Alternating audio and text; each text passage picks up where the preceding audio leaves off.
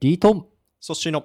ラジオ歴史小話、じゃがじゃがじゃがじゃがじゃが思わずシェアしたくなる歴史の話ということで、えーもうね、今年も1月10日ということで、はい第2週はい入っておりますけれども、まあ、2023年、うんまだね、おとそ気分がなかなか冷めやらぬ時期だとも思いますので、うんまあ、少し今日はね、雑談チックにはい話をしたいなと思うんですが、やっぱまあ、歴史上の人物っていろいろといるじゃん。まあねラジ歴でも基本ラジ歴史人物はそうだね人物。ベース結構ね人物を、うんたまに、はい。ね去年ポルトガルとか、うんスペインとか国の歴史みたいなのを取り扱ったりもするけど、やっぱりまあ人物というのが、はい。なぜなら我々も個体人物として生きているので、うん。あこの人かっこいいなとか、はいこの人おなんかあ尊敬できるなとか、うんまあ、いろんな人があいてはい。いると思うんですけれども、うん。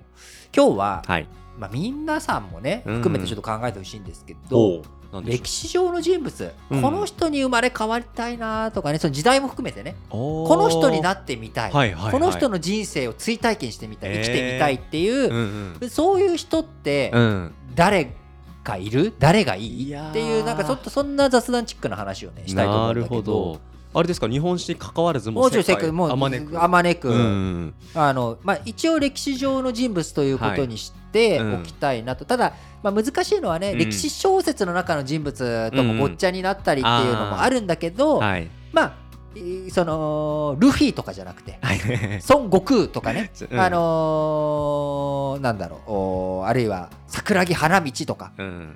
そういう漫画とか小説上のね、うん。えー人物加賀恭一郎とか、はい。あーそういうのではなくて一応歴史上に実在したとされる人物の中から、はい。こんな人になりたいなっうん。ていうのはそうね。なんかあったりする？なんかいやこれ到底一人に絞れないですけど思いつきでちょっとじゃあ話していくとまずやっぱ真の始皇帝になりたいっすね。やっぱり屈折してるね。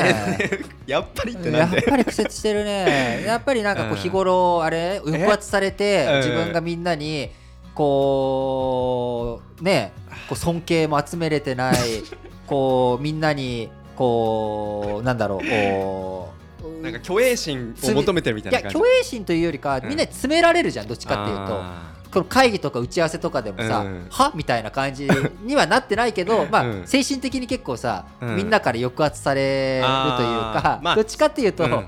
いじめられる側じゃん。ーまあいじめられてるのは多分いじめ役はリートンしかいないんいやいや、ですよ俺が結構みんなそう、え、それっておかしくないですかって結構言われてるじゃん。まあまあ、あでも基本的にあのーまあそうやって覆していく。うん。でそれで新しいねあの動きにっていうようなそんなポジションですけどなんかやっぱりあの平和王とかおあの万里の長城とか なんとか。かああいうデカデカしい公共事業をガッとなんかやった一つのやっぱりなんかイメージとしてなるほどね。それぐらいの金と人とねで現代にまで残るあんな広大なものを作るみたいな、なんかそれは一回やってみたいですね。なるほどね。で、噴所工事もしちゃうわけだ。あちょっとそそれそれはやっぱりあの文化道に文化に対する理解ありますから、いやそれはしない。それはしないですね。なるほどなるほどね。なんていうのはちょっと一個中国史からですけども、うんうんうんあとはあでも、うん、ローマ教皇とかああ人物じゃなくて。ポジションとして。ポジションね。でもローマ教皇っていろんな時代、今の現代だってあるからさ今からだって目指せるよ一応。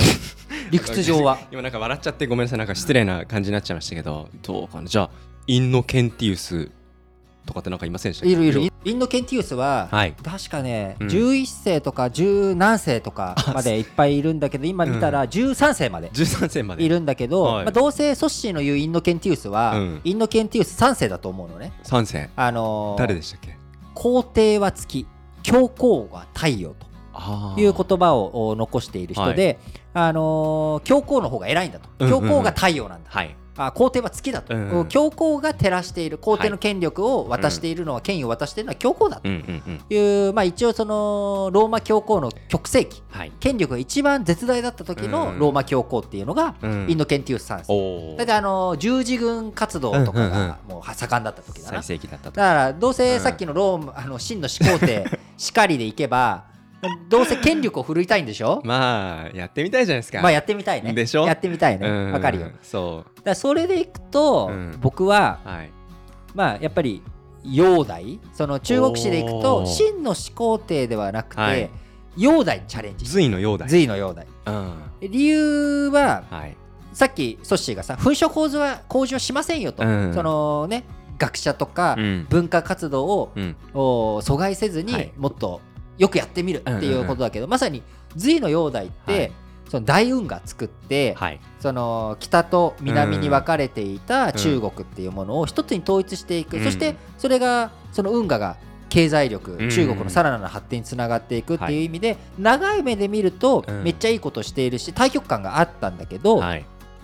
やっぱりそのやり方うん。がね、えーどんなに正しかろうが、うん。あーみんなを酷使したりとうか、ん。あやり方でね失敗してしまったと。うん。結果じゃなくてやっぱやり方が大切だプロセスが大切だっていうこと僕よく言うじゃん。だ言います。からそういう意味で自分がもしうん。隋の煬帝に生まれ変わったら、はい。プロセス重視でうんうんうん。どこまで世界が変わるか、あ隋の煬帝が、うん。煬帝っていうのは、はい。もうあのー悪い名前なわけよ。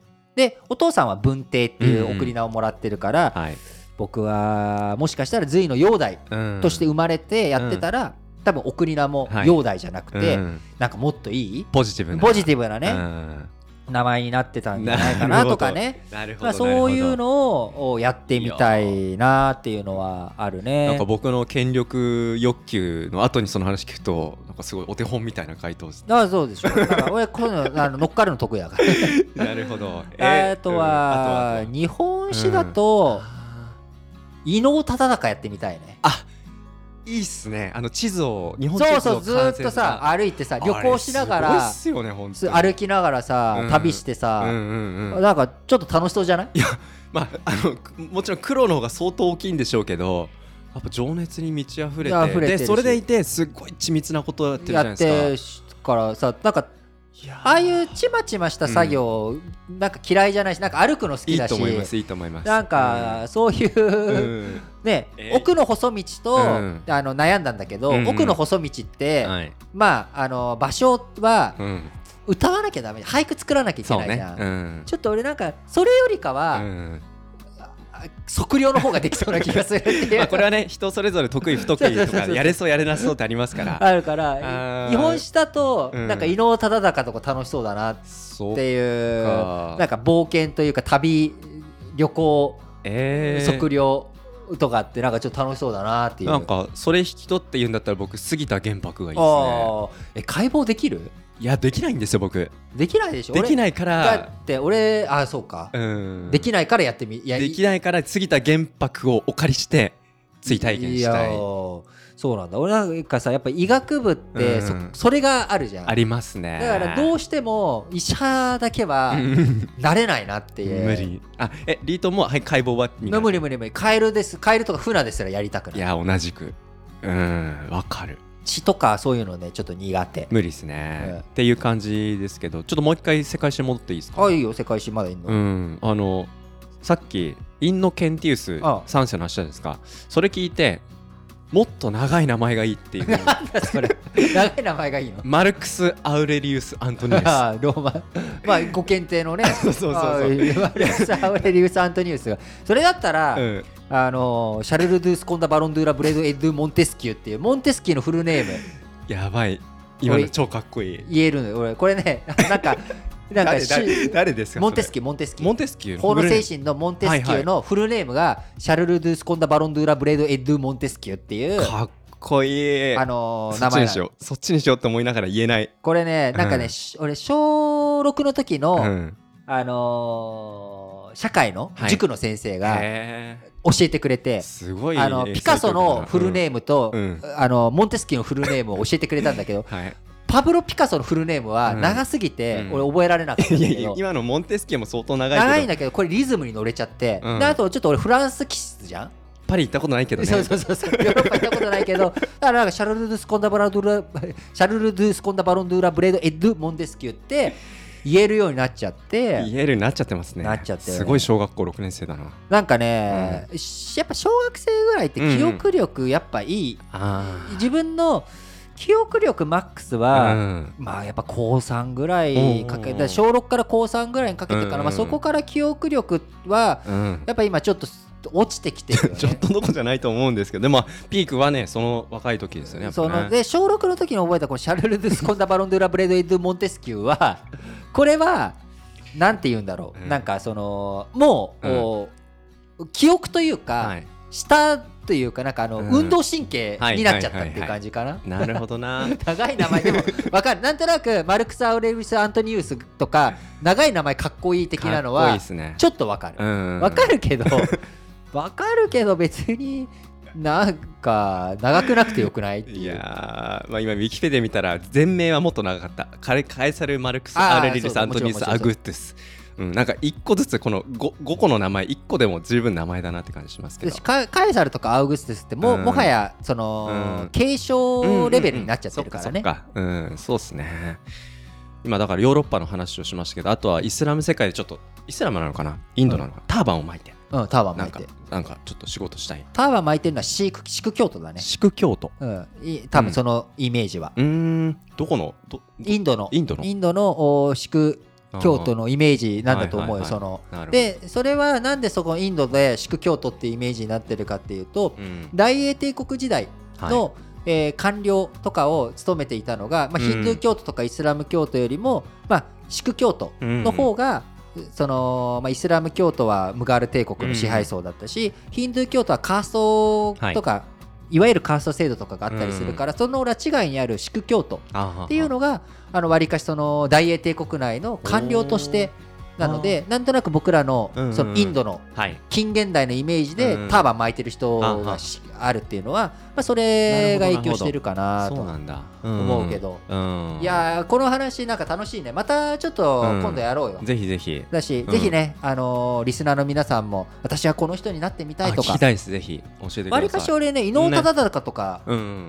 いいというかさ、なんかうんお面白い筋の、面白いですね。あのーなってみたいだと思うわけよ、うんうんうんうん。そのなんだろう。その始皇帝になってみたいとか、うんえーインドケンティウスになってみたいとかっていうのは、まあ、ある意味分かりやすいじゃん。なナポレオンやってみたいとか、うん。エリザベス女王やってみたいとかっていうのは分かりやすいけど、うん。なんか個人的に伊能忠敬やってみたいって、うん。僕のはい。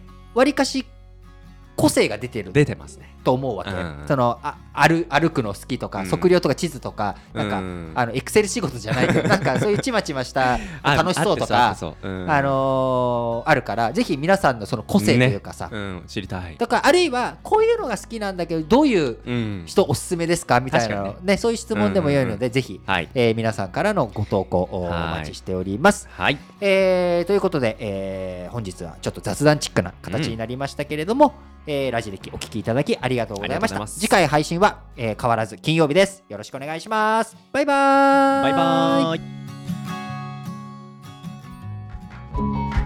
ラジ歴をお聞きいただいている皆さん、いつも本当にありがとうございます。ラジ歴ではこのメインチャンネル以外にもですね、日曜ラジ歴や新聞解説ながら聞き、日本史総復周辺の全エピソード、えーこちらをラジ歴会員サイトの方で公開しております。ぜひこちらの方のね、会員サイトにも皆さん登録していただければと思いますので、概要欄の方に会員サイトへの URL、登録方法、こちらを記載しております。メールアドレスがあれば登録誰でも、どなたでもできるようになっておりますし、お聞きいただく際にはですね、ブラウザ経由とはなりますけれども、インターネット環境があれば皆さん聞くことができますので、ぜひ会員登録の方よろしくお願いします。